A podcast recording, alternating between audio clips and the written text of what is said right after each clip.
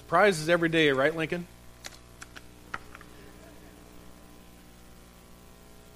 Praise the Lord. What a wonderful day we have here on Palm Sunday.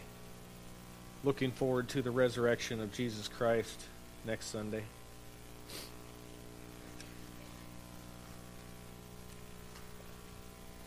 If you are uh, back from a vacation or possibly uh, had been gone for a week or two and had missed where we were in Ruth, we're back in chapter 3. And uh, we'll pick up in verse 14 and finish that briefly and then talk a little bit about Palm Sunday. But if you've been out a little bit and you could feel like you're kind of entering in the middle of a movie, you're coming in. This is a narrative, the book of Ruth. And it tells a story about these real life people who lived about 1,300 years before Jesus Christ. And through observing their lives, we can look at our own and understand what Christ, what God wants from us. And uh, you might feel like you're kind of coming in the middle and not understanding a few of the principles. One that will be important today is the one of kinsman redeemer. And let me just briefly state again that uh, this would be a relative, a brother actually, of a man who died. This relative redeemer would be tasked with marrying the widow if she had no children. The purpose would be not only that she would have children, but primarily that the name of the deceased brother would be carried on. This was a responsibility according to the law in Israel. If the deceased man did not have any brothers, as is the case with this situation, it was provided the opportunity for someone else further, a more distant relative, perhaps an uncle, a cousin, a brother. We don't know the relationship exactly of Boaz uh, to the deceased Elimelech, but this would provide an opportunity for someone else to step in, not under the law, but by grace, to fill that void. And as we departed our text last week, Boaz, who is the kinsman redeemer, uh, had just made a commitment to redeem and marry Ruth, the widow. There w- remains one caveat, if you remember from last week. There's one relative left who is closer in relationship to Naomi and Ruth than Boaz is. He would be the first in line, so to speak, to marry and redeem Ruth. You might ask, well, why is that even important? If Ruth and Boaz are in love and they're going to get married, uh, what does it matter who else might be in the picture? Why would it matter if there's a closer relative, if there's that romantic spark? Why don't they just run away and get married somewhere, as we might do today? Reason is, is because they aren't in love. At least not in the way that love is defined in our modern mixed up culture. Many Americans today view love as a feeling, it's an emotional high. More often today, we hear that it is described as a passionate sexual desire. That's how America talks about love, many of them. That's not love, it's lust. An emotional high is never given as a biblical prerequisite for entering into a lifelong covenant of marriage. Feelings, emotions, sexual desires, they all constantly change. Constantly change. They're fleeting. They resent, represent nothing that is stable enough for a man and woman to build a permanent relationship on. If you don't believe me, go ahead and look around in Hollywood. You'll see what that gets you. Biblical marriage must be built on a foundation that's solid because God wants it to last. When Christ was asked by the religious elite in his day in Matthew chapter 19, he was asked if it is lawful for a man to divorce his wife for just any reason at all. Many believed that. A man could just write a certificate of divorce and send his wife away. Jesus pointed them to the authority of Scripture, as he typically did. He says, Have you not read, meaning pointing back to Scripture, that he who created them from the beginning made them male and female, and said, For this reason, a man shall leave his father and mother and be joined to his wife, and the two shall become one flesh. so that there are no longer two, but one flesh. What therefore God has joined together, Jesus says, let no man separate.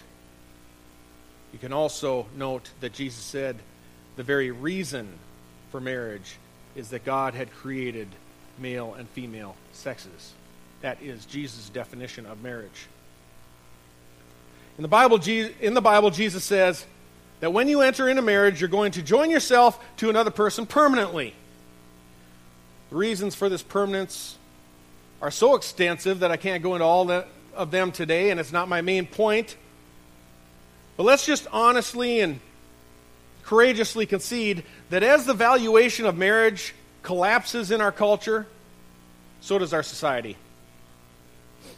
Divorce, broken homes, fatherless children, custody lawsuits, remarriage to other people who've had multiple partners, resulting sexually transmitted diseases, poverty, alcoholism, anger, depression. These all destroy people. It's not it's not a not a quiz. It's not a something that we don't know. This is clearly knowledgeable. God doesn't want that to happen. But these things broadly originate in our culture from the unwillingness to view marriage as a permanent covenant relationship between a man and a woman. In fact, marriage is so important to a society that Satan continuously attempts to redefine it, destroy it, and eliminate it as we know it biblical marriage. That will plunge a society into immorality and chaos. So, the sanctity of marriage is foundational to any healthy, functioning, and flourishing society. My point is, is that she makes me feel good, or his eyes are dreamy. I feel sparks when we hold hands. These are not a basis for biblical marriage. And I also don't want you to get me wrong here. I don't I do think that Ruth and Boaz have an affection towards one another. I do think that that is in the picture, but it's an attraction that is based primarily upon character. As we've learned over several weeks now, she's witnessed his, witnessed his generosity. He has seen her loyalty to Naomi and providing for that widow. He's observed her tenacity to work. She has been there when he has greeted the workers in his field in the name of God. She's seen that he is kind. These are both people of high moral character. And let's face it, you know, Ruth is a young widow. She wants to be married. She wants to be remarried. And God wants her to be remarried. She wants her, he wants her to be remarried to someone with dignified character. The Apostle Paul warns about the many dangers that can confront a young widow who is now alone, that doesn't have a caring spouse, a home, or a purpose in life. In 1 Timothy chapter 5 verse 13, he describes the peril of that type of situation. We all face types of, types of things like this in our society. This isn't isolated. It happens in my family, it happens in your family. We've observed these types of things. It's so prevalent in our society. Paul says, referring to widows, typically he's saying they also learn to be idle. They go around from house to house, and not merely idle, but then become gossips and busybodies, talking about things that are pro- not proper to mention. This is a typical result of someone who doesn't have a place to be, a purpose, a where to go to, someone to share their life with. How often have we experienced, even in our culture, a young person, a young divorcee who has lost their way? They are passed from place to place. In their depression, they've gone from staying with one person to another. It's painful. That can lure them into all kinds of different things. That's what Paul is warning about. He wants Ruth to be remarried.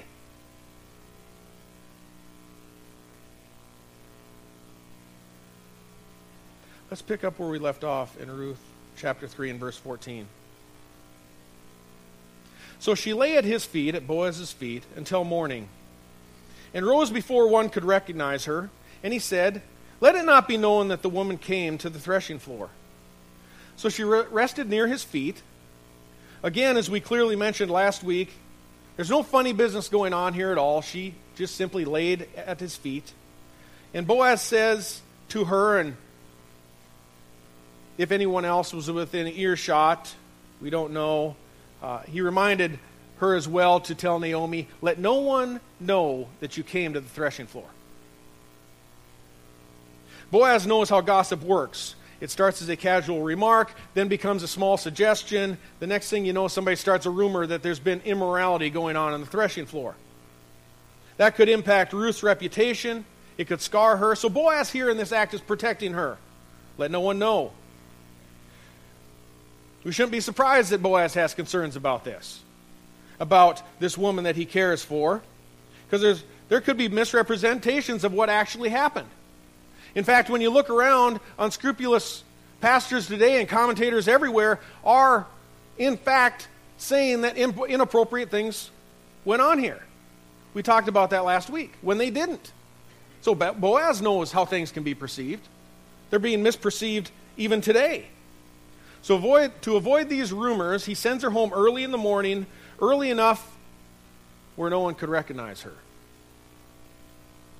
In verse 15, Again, Boaz said, Give me the cloak that is on you and hold it. This word for cloak here is a rare term. It only applies uh, twice in the Bible. It probably illustrates some type of veil that she wore, some type of veil she could hold up. The text says, So she held it, and he measured six measures of barley and laid it on her. Then she went into the city. We also aren't sure what the unit of measure is here. That's why most texts just leave it out and call it a measure. Uh, a couple texts call it an, an ephah. Probably isn't. That would have been too heavy.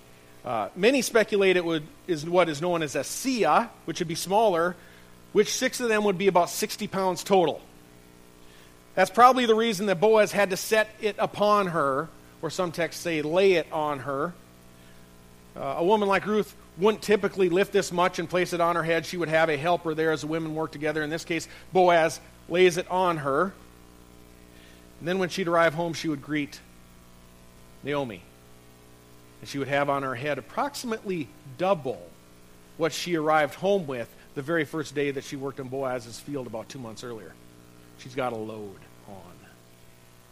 So, by his generosity, again, Boaz is showing his commitment in this situation. In verse 16, it says, When Ruth came to her mother in law, Naomi said, How did it go, my daughter? And Ruth told her all that the man had done for her. Ruth said, These six measures of barley he gave to me, for he said, Do not go to your mother in law empty handed. So here he shows that he's not only concerned about Ruth, he's, he's concerned about her family, her mother in law. He already knows, of course, that Ruth has sworn an oath to care for Naomi in her old age, that Naomi was going to be caring for her, and he realizes if it comes to the point where he can marry her, if the other relative steps aside, that he was getting a package deal in this situation, in this proposal. You know, we need to know most of the time we're getting a package deal. A lot of people don't realize that. Uh, your potential spouse is not usually going to be a sole prize. There's going to be a bonus package that comes with it.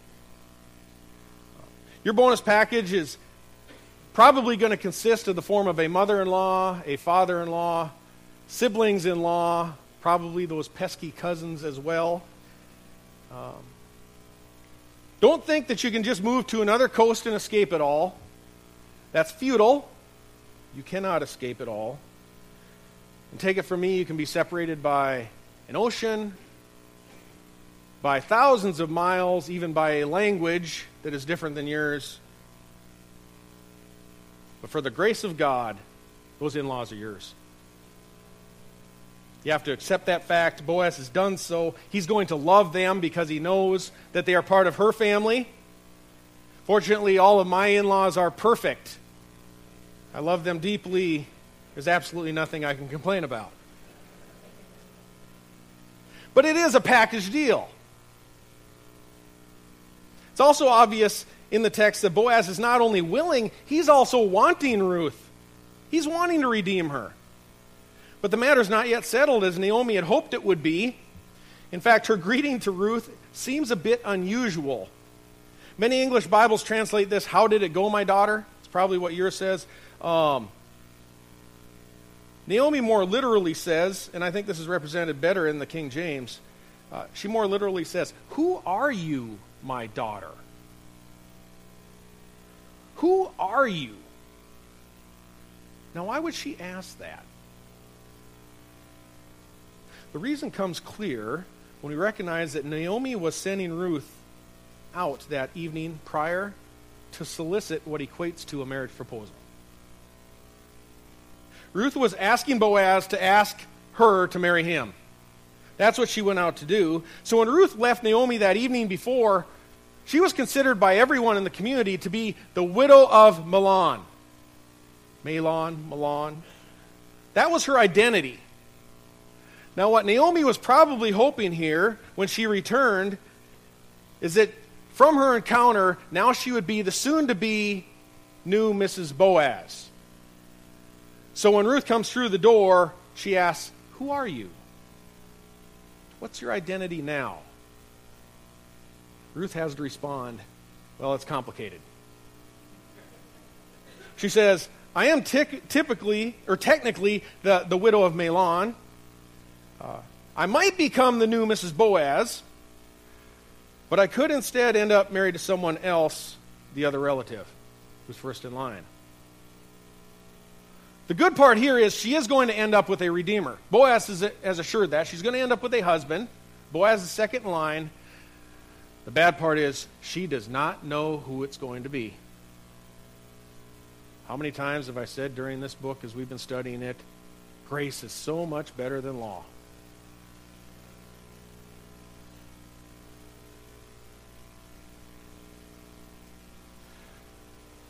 The closer relative is going to get his opportunity.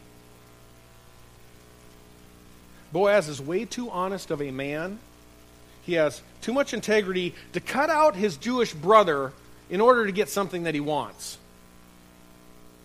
He's going to give his Jewish brother the opportunity that he deserves. Why, again, this book of Ruth is not placed into the canon of Scripture by God as a love story. It's placed to provide us role models, real life role models, male and female, to observe what God sees as honesty, morality, and integrity. Godly role models are what every society needs. It is what this little town, Bethlehem, in Israel needed back then. It is exactly what Port St. Lucie needs today are godly role models. When his neighbors observe Boaz, when they see his behavior, he wants them to think well of who his God is. He wants to represent his God well. In his, in his situation, that is following the law. As we noticed last week, when this redemptive marriage occurs, when it finally happens, we're going to learn in, in chapter 4 there is a piece of land that is going to go along with this package deal. Naomi has land uh, of Elimelech her deceased husband, that will be passed along in this transaction. There's property, there's assets involved with this. Boaz isn't just going to cut out a brother or neighbor because there might be assets and so that he can get what he wants. Boaz wants this entire transaction to be done out in the open on the table where everyone can see it.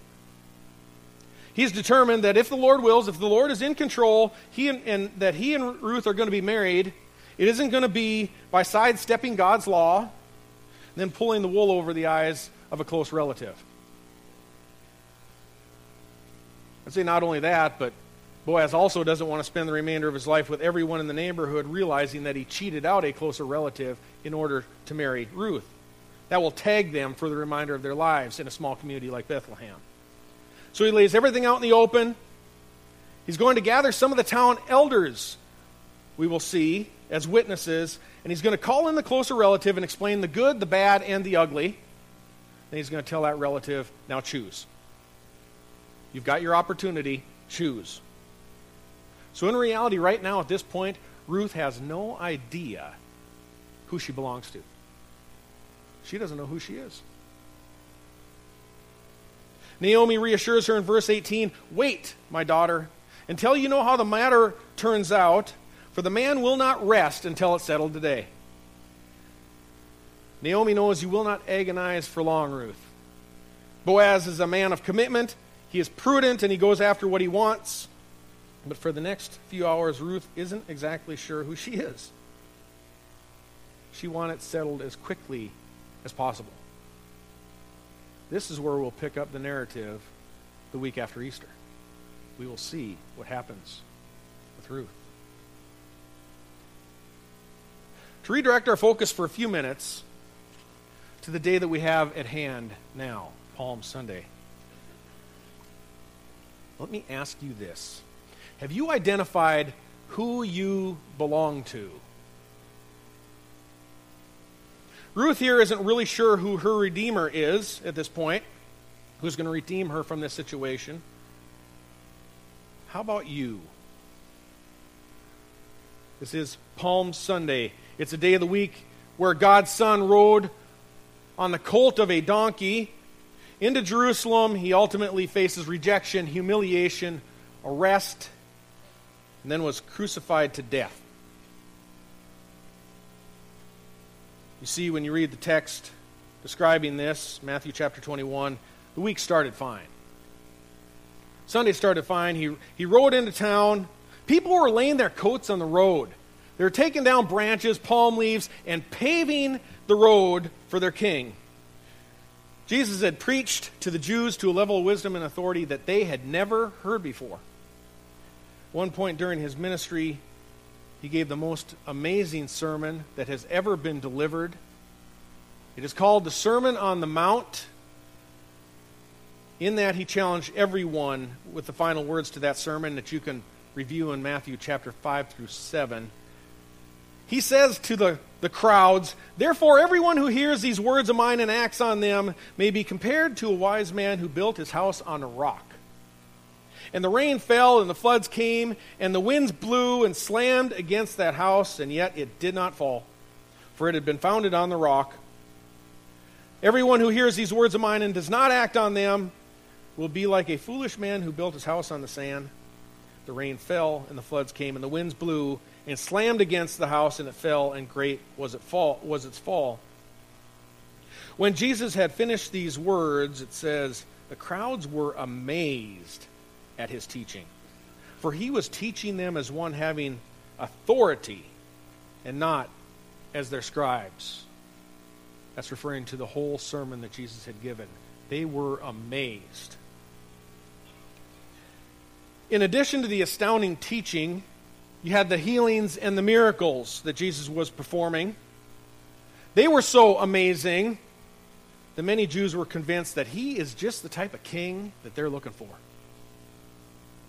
Finally, they anticipated a king now with wisdom, authority, a ruler with power to heal. Who wouldn't want that? People had, had heard Jesus could even control the weather, he could calm the storm. There's a buzz about him. Certainly, they were convinced that Jesus would be able to liberate them from the Roman armies that ruled Jerusalem and Israel during this time. They had been oppressing Israel for about 100 years at this point. And the Jews despised the fact that they were being controlled by Gentiles. They despised the Roman Gentiles. And there were actually many in the Jewish society that were hoping to stir up a rebellion to fight against this Roman occupation. Virtually everyone saw promise in this young miracle worker named Jesus. In fact, on one occasion earlier on in his ministry, um, Jesus miraculously fed the 5,000. Do you remember that? The crowds who had been fed sought to, it says, seize him. And the narrative says it was in an effort to forcibly make him king. In the people's minds, he'd be a king who, if he could feed thousands and raise the dead, heal the sick, he certainly could raise an army that could defeat Rome too. He probably would be a successful military king like David. They observed he could heal blindness, they could cure leprosy. The reason that these people laid out their coats and their palm branches and paved the way for this king upon his first triumphal entry is that on Palm Sunday, they were selfish. The good news that they were looking for was a gospel that would make them powerful, would make their lives easier, make them wealthier, and provide miraculous healings on demand. That's the type of theology that they were willing to embrace. As a culture, history shows they were not nearly as excited about turning from their sins and repenting.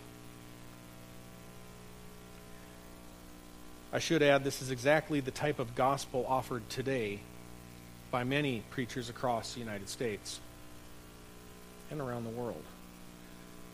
You will hear them preach luxury cars, perfect health, financial success. It's called the prosperity gospel. That is a false gospel what the Israelites in Jerusalem thought they were getting in Jesus was a king who could provide them everything that they wanted prosperity. As a group, they weren't seeking repentance. They didn't desire a life of purity, they didn't desire righteousness or wholesomeness.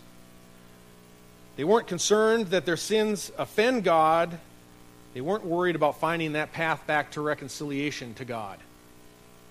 They didn't value spiritual salvation. They weren't thinking about God's mercy, His forgiveness, His grace. They wanted a king that would serve their desires. That's how they were looking at Christ. How about you? Who are you in this situation, in this picture? The warm welcome that he received, the open arms didn't last long for Jesus. Immediately, as Christ entered in Jerusalem, conflict erupted right off the bat. His first act on Palm Sunday, if you remember, was not to drive Roman soldiers out of Jerusalem.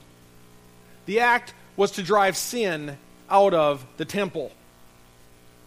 The result was that the chief priests and the scribes became furious He'd interfered with their most profitable religious week of the year. This was the week leading up to Passover. There was a whole lot of money to be made. They had lots of things they needed to sell in the temple. This was their profit season. That evening, Jesus and his disciples retreated. They, they went to rest in a nearby town called Bethany. The remainder of that holy week, up to the crucifixion now would sour. In the morning, as they walked towards Jerusalem, Jesus came upon a fig tree. And he looked at this fig tree and he looked for fruit. This fig tree symbolizes, we know, Jerusalem. It is a real tree. There was no fruit on it indicating repentance. Jesus cursed that tree, and it says it immediately withered to the point where the disciples who were with him were astounded Along with it, and nearly as quick, the mood of Jerusalem withered as well. Over the next five days, Jesus continues to expose greed, false religion, legalistic righteousness. The Pharisees became so indignant that they schemed to trick Jesus and plot to kill him. The only thing that restrains their rage, restrains their plans, is the mood of the people. The people here are still hoping that Jesus is the one who will deliver them from Rome. They're hoping that he would still be the one. So the Pharisees didn't dare act. They're afraid that they might incite a riot with the people if they did something out in the open. So they execute instead a plan of stealth. They arrest Jesus at night, it's in secrecy. Before daybreak on the morning after they rush him through a kangaroo court though they could not find any consistent testimony about Jesus, they have to push for some kind of charge at this point. Finally, the high priest got right into Jesus' face and demanded that he answer this question Are you the Christ, the Son of the most blessed one, the most high God? Jesus replied to him, I am.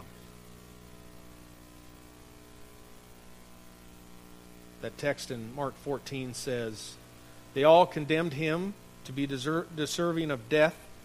Some began to spit at him, and they blindfolded him. They beat him in the face. They beat him with their fists, and they said to him, Prophesy! That means to speak forth God's word, to prophesy. He was always quoting God's word. They say, Now prophesy. Let's hear it now. And then they gave him to the officers. It says that they received him with slaps to the face. So now the priests return Jesus to Pilate. And effectually, the crowd begins to view him differently. Instead of seeing a courageous leader, a miracle worker, a healer, a deliverer, now they see a man badly bruised, beaten, bloody. Do you think that their perception has changed? This guy isn't going to save us. Look at him. He can't even save himself. He can't give us all we want. In fact, they started to contend boy, he's starting to look a whole lot like a fraud to me. It appears to the crowd as if now the Romans are getting the best of him. He's in their handcuffs now. He's bound by them. He is in their court. Crowd realizes they didn't sign up for this. They begin to resent Jesus for it. This isn't what we wanted. Incited by the priests and scribes, what do they ultimately cry out? Crucify him. Crucify him. And on that fateful, fateful day, at the same time that the Passover lambs were being prepared for slaughter at the temple, That'd be commemorating how God's judgment and death had passed over Israel while they're in Egypt. At the same time, the Lamb of God who takes away the sin of the world was being slaughtered so that God's judgment and death could pass over all of them who would be willing to believe. So, do you believe? What is it that you believe? Do you believe that Jesus came to make Christians healthy, wealthy, and wise? If so, what do you say then to those among us here who are sick and poor today? Do you believe that Jesus was on a mission to empower us to conquer all of our enemies, to conquer poverty, to conquer anything that stands in our way? Are we conquerors in this life? Spiritually, yes. But are we conquering every situation we run into, or are we facing sin and death?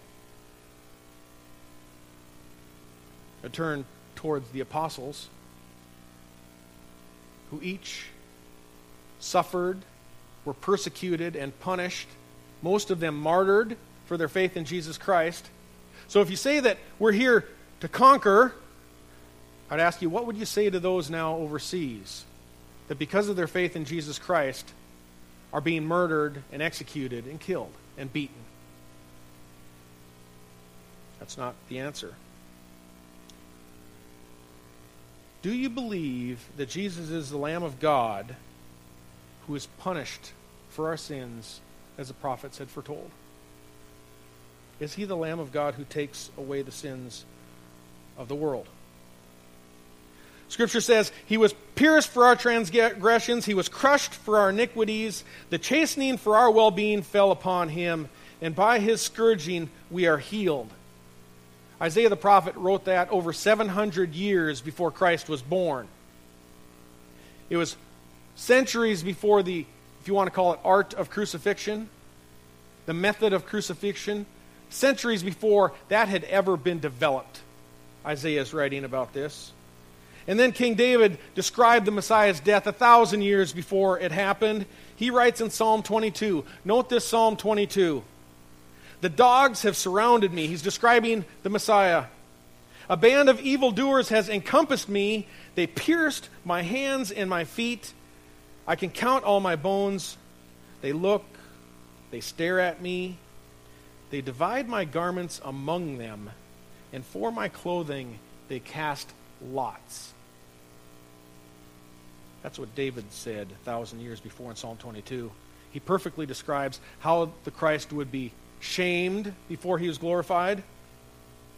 And do you know how that same Psalm 22 opens? The words, the first words of Psalm 22, those words are, My God, my God, why have you forsaken me? These are the same words that Jesus utters on the cross, the Psalm of David, the talk about piercing his hands, his feet, dividing their clothing amongst them, casting lots, all that was going on at that same time. Jesus wasn't wondering why God had forsook him. Jesus knew very well, as God, why he was forsaken at the cross. He already knew why. What he was doing was he was prompting those Jews to go and read Psalm 22. That would remind them of what was happening to him at that very moment. Every Jew would have been familiar with the opening words of Psalm 22. Would have gone something like in Hebrew, Eloi, Eloi, lama sabachthani. Very common words. They would have known exactly what Jesus was doing as he spoke those words. It would be comparative in, familiarity in their culture as us saying, God so loved the world that he gave his only begotten Son. They knew exactly that that was the opening of Psalm 22 written by David. They should have gone there and seen. I believe some did. Why did God forsake Jesus? Why did Christ suffer pain and anguish and separation from his Father? The answer today is you. You are why he did it. It's because of your sin, my sin included.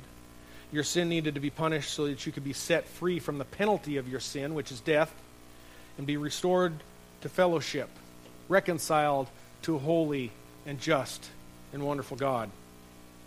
Jesus opened that door. 1 Peter 2:24 says, "He himself bore our sins in his body on the cross, so that we might die to sin and live for righteousness, for by his wounds we are healed. For you are continually straying like sheep, but now you've returned to the shepherd and guardian of your souls." That is what the crucifixion is about. He died in our place. He lived a life we cannot live. He died a death we could not afford to pay. He was our substitute of righteousness. So now all who believe in him stand blameless at the judgment. Amen. And it's not over. It's not in the least bit over. The crucifixion is not the end, it is merely the beginning Next week, we are going to celebrate the resurrection of Jesus Christ from the grave.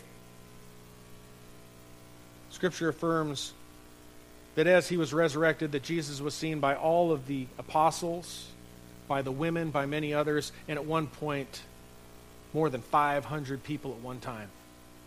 The graves were opened. Jesus says, I am the way, the truth, and the life. No man comes but to the Father but through me. That is a profession of a Christian. Are you a Christian? Do you believe in the Son of God, in the Christ? Have you surrendered yourself to Jesus Christ as the Lord of your life? Please do so. Please do I exhort you today to make this final. Turn from your desires which live inside of all of us. Turn from your desires and your sin and worship and serve the one who died for you. It's called repentance. Let's pray.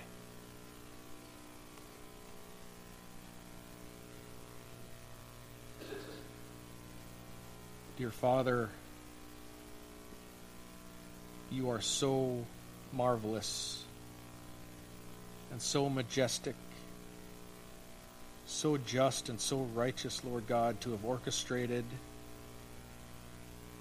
an event like this. Lord, to take our sin, what we deserve for all of our evil and wicked acts that all of us are guilty of, Lord, and to lay them upon your Son as a sacrifice for us. Dear Lord, we are so grateful today that you've offered yourself as a redeemer to reclaim that which was lost, that which was fleeing, that which was running from you, dear God.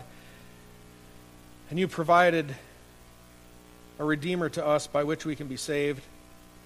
Lord, I plead with you, we plead with you, if there's anyone here who hasn't accepted Christ, understood why you came, your purpose, Lord God, recognize their sin, we pray now that you would open their eyes, open their hearts and minds to the understanding of the truth that this life is short, it's fleeting, and soon we'll stand before you.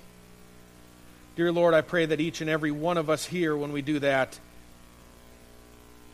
we will get the record of Jesus to our account, not guilty. Lord, please bless us as we think this week and pray this week, worship you this week, thinking about Good Friday coming, the crucifixion of Christ, Lord, and then come back together on Resurrection, Resurrection Sunday and worship with joy and reverence, celebration, Lord God, that the grave is now empty, that the debt is now paid, and that we are now reconciled to you. Lord, we are so incredibly blessed. In Jesus' holy and exalted name we pray. Amen.